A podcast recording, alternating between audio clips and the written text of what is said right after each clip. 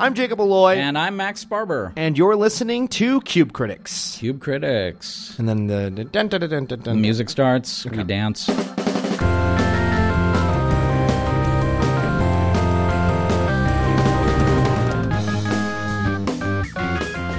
So, Max Sparber, this week I saw Argylle.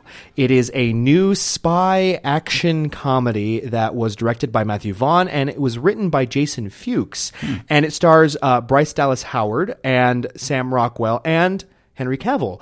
Uh, basically, uh, Bryce Dallas Howard does her best J.K. Rowling impersonation uh, as a espionage spy novelist.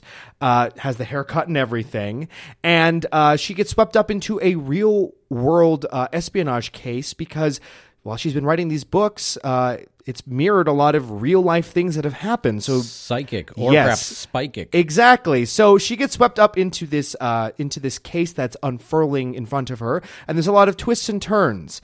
I will say though that um, while I'm a fan of things that are mediocre, I'm a big believer that things don't have to be great to be enjoyed. This was a little too mediocre for me.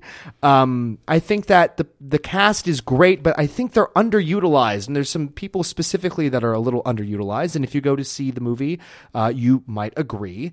Uh, and there's a twist in it, but the twist kind of seems like it comes from a mile away.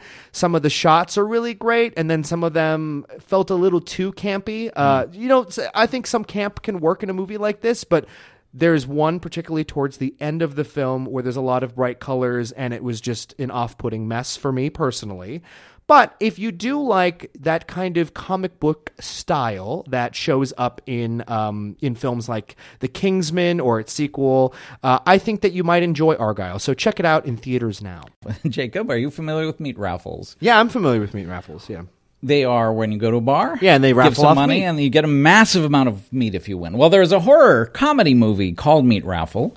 It is set in Burnett County, Wisconsin, which is just an hour and a half from here. Had its Minnesota debut at the Parkway Theater a couple nights ago. Hmm. Um, it was created by someone named Aimee Chenal, who uh, wrote, directed, and starred in it, although it was co directed by Minnesotan Sean Engelman, who was responsible for a really fun web series that I recommend looking up called Creepy Acres. It's a hmm. horror themed puppet show.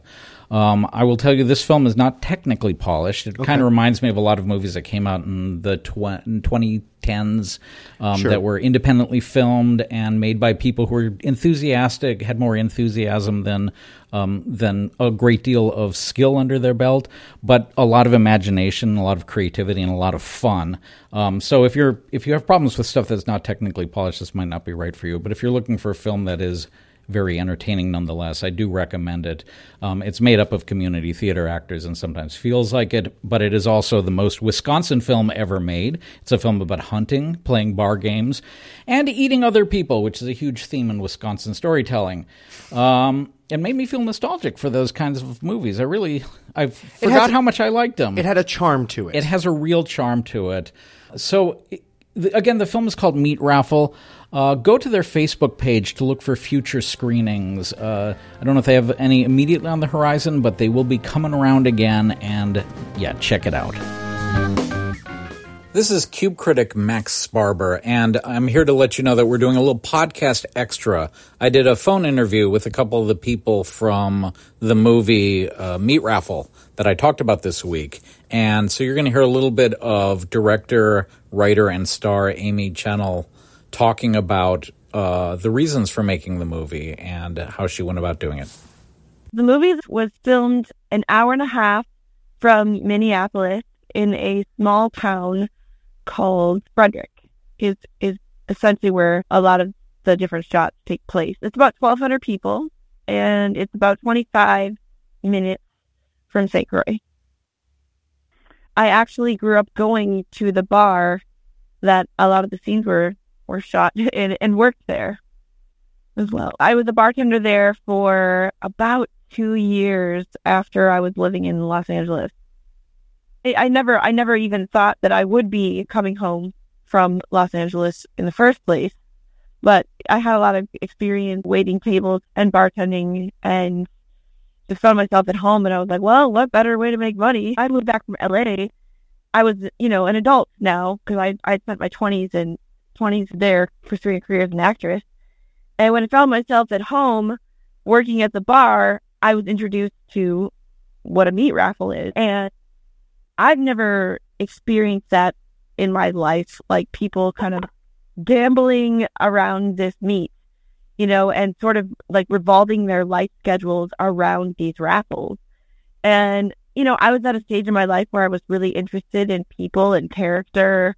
And I, at first when I left LA, I was like, oh no, you know, I'm not going to be able to pursue my dream. And like, but there's more characters in Wisconsin. And so like, I, I was so fascinated by this sort of like meat raffle idea because I was like, what, you know, what's the big deal? Like, first of all, what's the big deal with meat too? Like, I'm a vegetarian. So I was kind of also fascinated about how people were, you know, eating so much meat and like, where does the meat come from? And I found that, um, you know, later in life that meat comes from factory farms. That was really like disturbing to me. And, and I wanted to like use this film, you know, as a sort of like a political satire to kind of call everybody out on like certain conscious issues that bother me. And so like uh I I decided to use, you know, these sort of political mm, you know, the political weather, I guess you could say, that's been going on the last few years, um, and how kind of polarized it is to say like, well, if we're going to be, you know, unconsciously eating meat like this, like we might as well be eating people.